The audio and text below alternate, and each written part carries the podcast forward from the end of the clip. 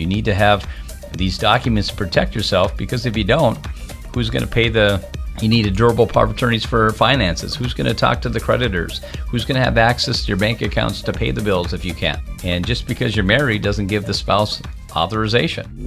It's time for the Retirement Reality Podcast with the founder of Principal Preservation Services, Mike Kojonen.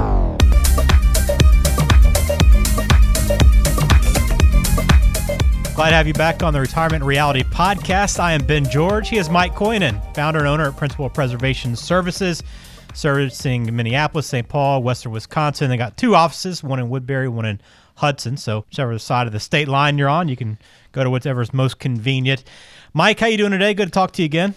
Yeah, good afternoon, Ben. Uh, we're doing great. We're uh, just busy moving along with business and helping clients yeah, heading into the fall, you guys, I know have already started doing cl- uh, some seminars. I guess your schedule's staying pretty busy in that in that regard, right? Yeah, we're we're doing the best we can with the uh, restrictions we do have. Um, you know, so but we're doing social security seminars, retirement planning seminars. You know, we got to keep our, our distance and. In Minnesota, you got to wear the masks. I know Wisconsin, there is a mask mandate, but uh, reality is, in a lot of businesses and a lot of uh, well, the county is is not enforcing it right now. Uh, you know, so um, I'm guessing it's going to be overturned. But with that all being said, we're we're busy and we have restrictions of where we can be because some places we're used to going to colleges are not allowing anybody to come in and do seminars anymore like we used to. So we have to just find different locations, which is could be trying. Yeah, a little bit trying. Yeah, I bet. Well, you can find information on all Mike's classes coming up at uh, our seminars at principalpreservationservices.com is the website.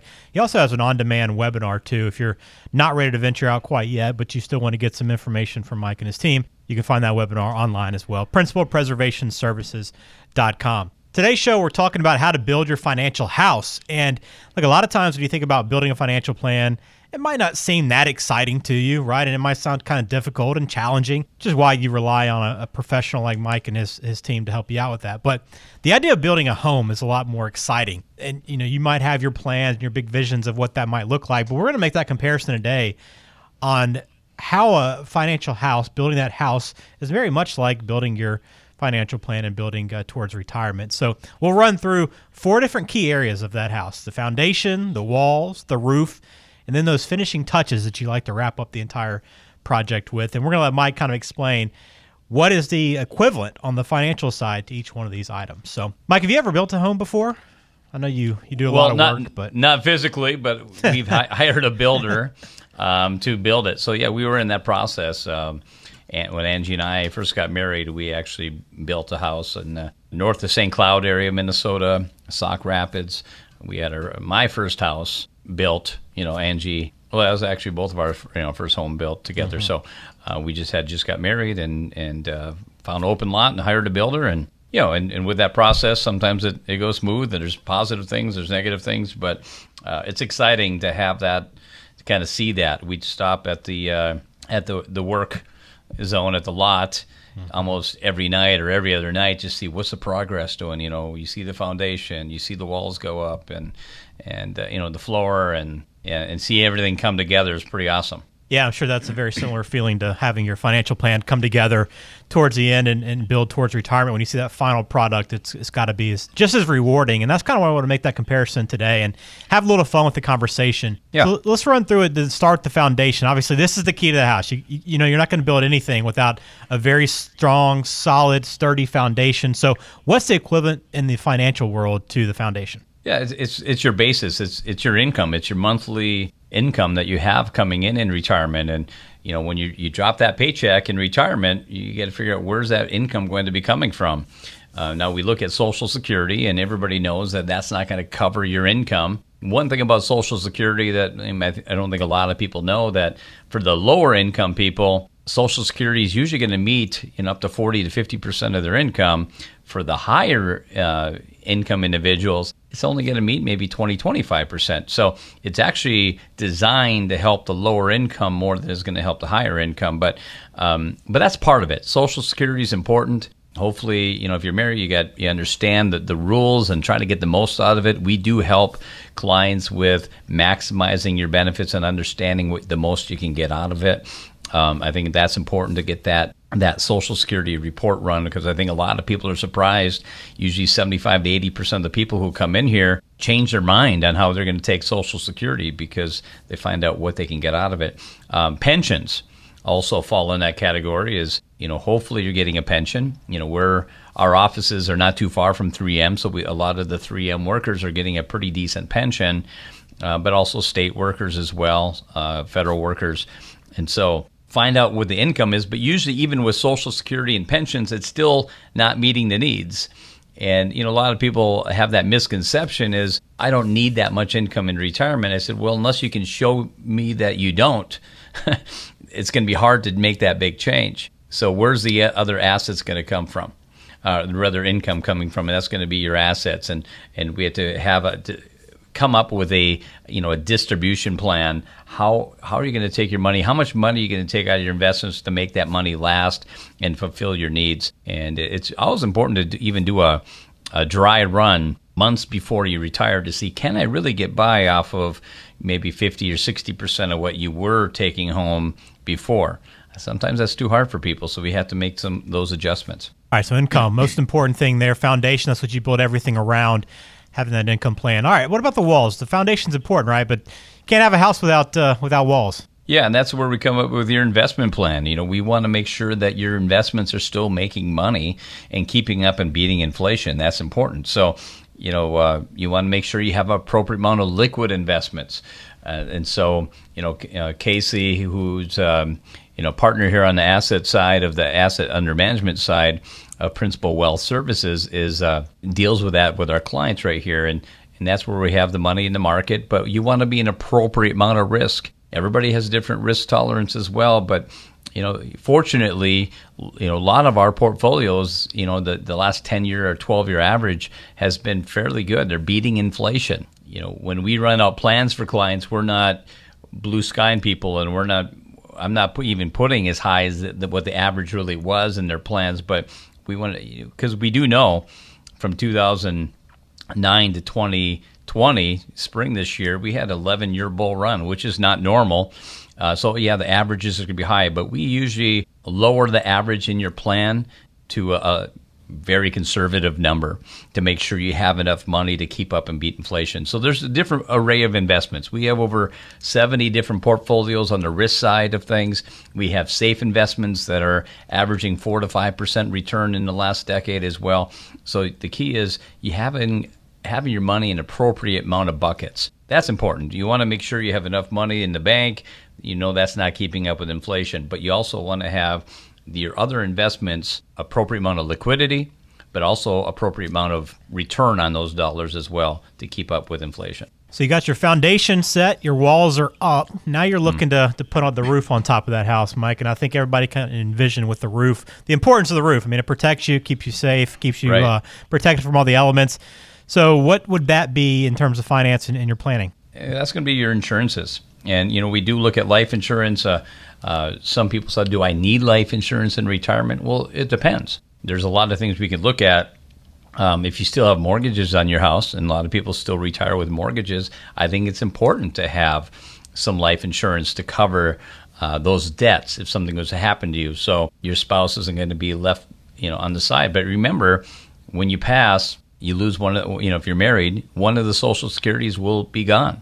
So you want to have some extra funds as well. It all depends on where everybody's sitting at. Some people don't really need life insurance in retirement because their mortgage is paid off. They have plenty of assets. They're not not most likely going to even go through those assets at all. Another important thing to to look at is um, with for those who are getting pensions sometimes people take the full pension the 100% pension but what happens is if you pass, nothing goes to the spouse.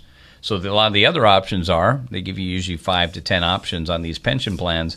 Is maybe you give 50% to the spouse, or maybe you give 100% to the spouse. But by giving 100% to the spouse, you're giving up maybe 20 or 25% of your pension, and that could be a, a you know a steep amount of money. So what some people have done, and it all depends on what your pension plan looks like. We run the numbers, and you can it's a thing called pension max if you take that largest pension and maybe you're going to get you know five six hundred say six hundred dollars more a month in your pension by taking it but what happens your spouse gets nothing but you take half of those payments that you're half of that extra money you you're getting instead of giving the spouse 100%. Just say you take $300 of that extra gain by taking the biggest pension and you buy some term life insurance. You run that out 20 years and maybe you're able to get 400, 500,000 dollars of life insurance. Well, what happens? If something happens to you, your spouse doesn't get the pension, but now they get a half a million dollars of tax-free money that's not taxable, which will be better than the pension anyway. So that's something to consider. And one last thing on this is long-term care. That's the thing that can really destroy your assets and your estate and everything. And and um, people who have the finances to buy long-term care, I think should seriously look into it because we look at it not as I know it's long term care insurance, but it's really estate insurance in a sense because it protects your state from losing everything to the nursing homes and then eventually to Medicaid and going on Medicaid. So uh, it's people who have the assets to do it. We recommend them looking into it as long as your health is good because, yeah, you pay it out of your pocket, but you really it's based off your quality of health uh, when you buy it. Gotcha. Lot, lot to consider there in terms of protecting yourself and protecting your assets and your family along the way. All right, let's wrap up the discussion in Financial House with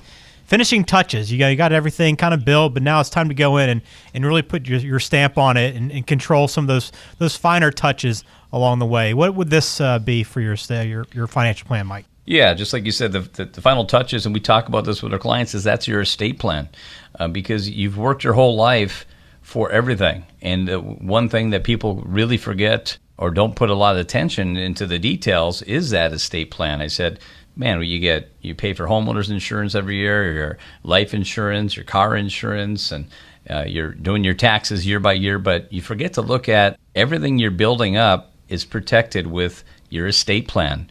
And some people have failed to do it, and some people have done it 20, 25 years ago, and they don't like to talk about mortality and when they're not going to be here. But you really need to look at is those final documents in place when you do pass. Are you going to go the will route? Are you going to go the trust route? And, and we're a big fan of having trust because it's a legal entity and they're not probatable in, in the court systems. Uh, you spend more money, but it's that peace of mind.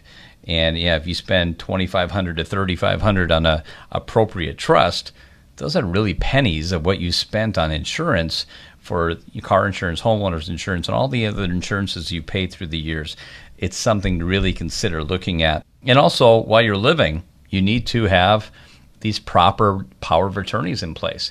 And that's also part of your estate plan. You need to have these documents to protect yourself because if you don't, who's going to pay the you need a durable power of attorneys for finances. Who's going to talk to the creditors? Who's going to have access to your bank accounts to pay the bills if you can't? And just because you're married doesn't give the spouse authorization.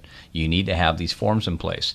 And if you had lost your spouse, now maybe one of your children steps in, they want to pay the bills. Well, if they don't have access through the documents, they're going to have to go to court and try to fight to get conservatorship over your your uh, your your finances.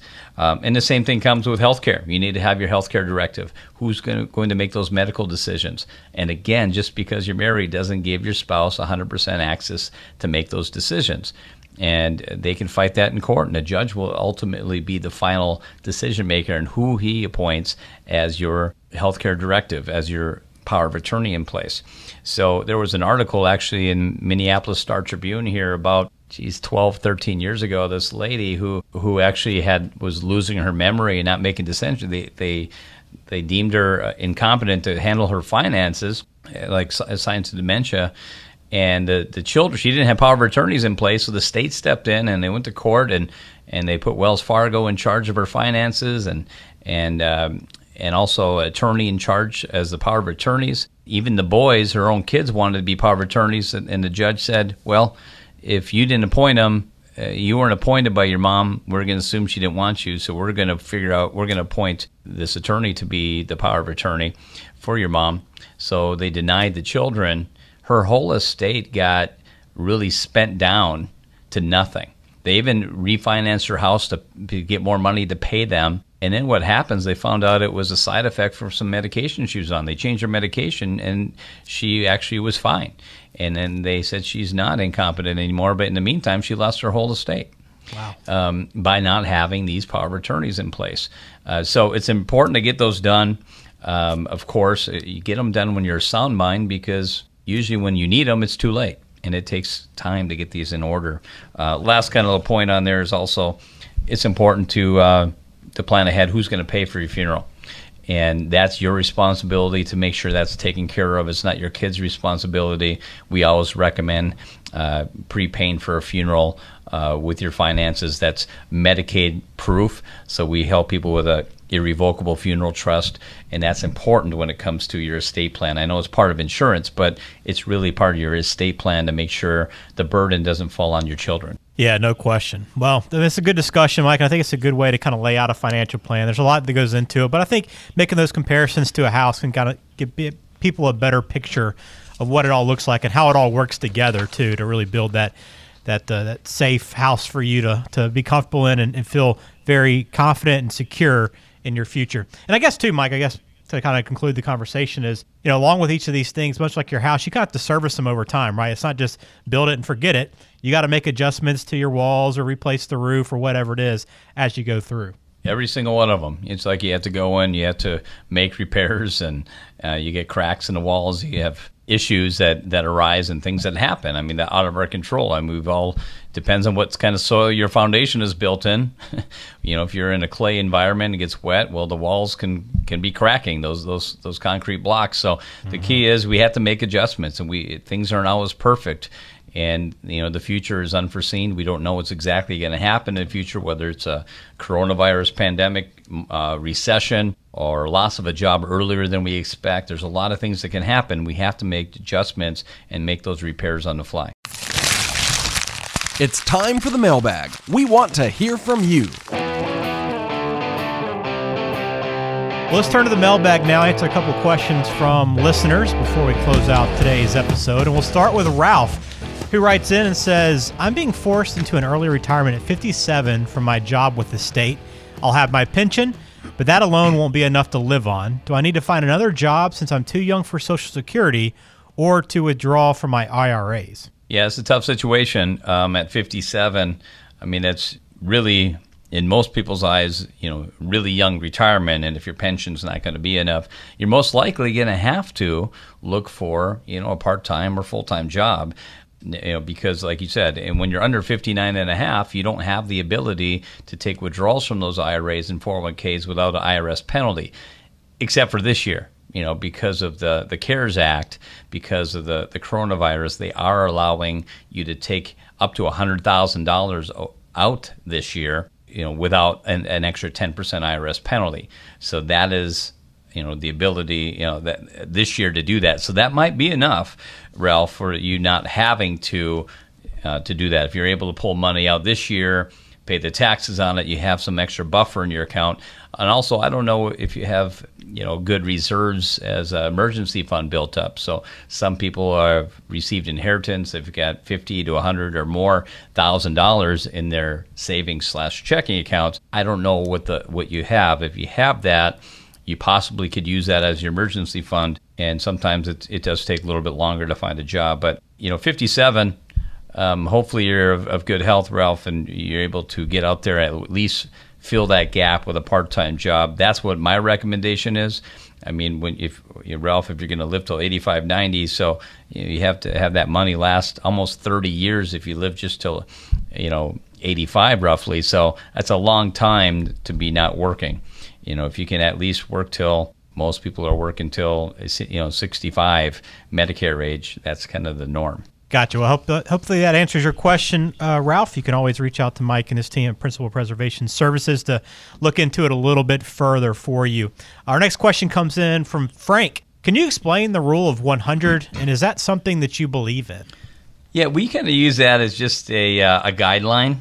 Now, the rule of 100 is you take your age, subtract that from 100. So let's just say, Frank, I don't know if you're just say you're 60. You know, that just means the older you get, the less risk we should be in, right? So if you, Frank, if you're 60, 60 minus 100 should say 40% of your retirement savings should be in equities, stocks, or risk.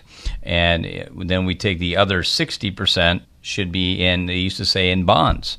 And, you know, because bonds are safer we, people used to think bonds are 100% safe. They're actually not because if you look at they're interest rate sensitive, and as interest rates rise, and they're they're going to rise again, uh, bond values will lose. So we're not a big fan of obviously the bond portfolio. We have safe investments that have outperformed bonds over the last few years, but it's just to show people as a guideline is you know where should you be, and there's we can waver a little bit plus or minus that based off of a couple other factors. Now, uh, a factor is that they might be able to take a little more risk than this rule of 100 is maybe they have a really good pension.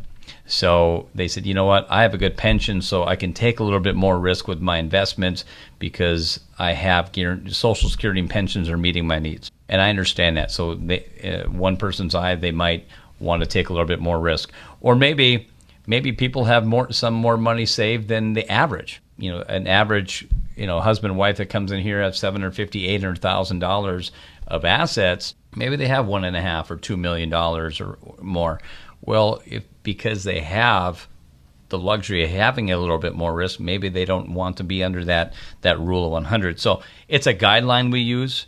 Now it depends on where where you fall in. Whether you're and if you have less assets than the average, well then we have to be tighter with that. Some people say, "I know I need to take more risk." I said, "Well, if you take more risk and you take bigger losses, that could set back your retirement a couple of years. So the key is we just use as a guideline and we make adjustments based off of your personal situation. Good question, Frank. Thanks for sending that in. And uh, again, appreciate it, Ralph, for your question as well. If you ever have anything on your mind, want to ask Mike and get his opinion here on the show, get his guidance, you can always send it in to us. PrincipalPreservationServices.com is the website. You can also call the office at 855 987 8888. Well, good conversation today, Mike. And I think uh, hopefully had a little fun with that uh, financial house and hopefully gives people a better idea of what all goes into building that, that plan. And it can be a lot of fun along the way. It can be. Yeah. Uh, we enjoy this and we have uh, tried to make it low stress for clients when they come in here and help them, you know, educate them and under so they can understand it. And I think that's some of the biggest compliments we get is just when we're done with a meeting and people said, you know what, I actually understand what you're talking about. And so that's uh, that's some could be the biggest compliment because we want to talk to make sure we're not talking above anybody, we're you know, we're not talking below anybody. We want to be talking on the same level so everybody understands. Absolutely. You can find every uh, past episode of our podcast online at principalpreservationservices.com. And if you use Apple Podcasts, Google Podcasts, Spotify, whatever it is, make sure you hit subscribe as well. We'll be back again next week with another podcast talking about another financial topic, retirement planning, whatever it is that's on our mind. We'll bring it to you again next week. Mike, thanks for the time today. Enjoyed it. Thanks, Ben. We'll see you soon.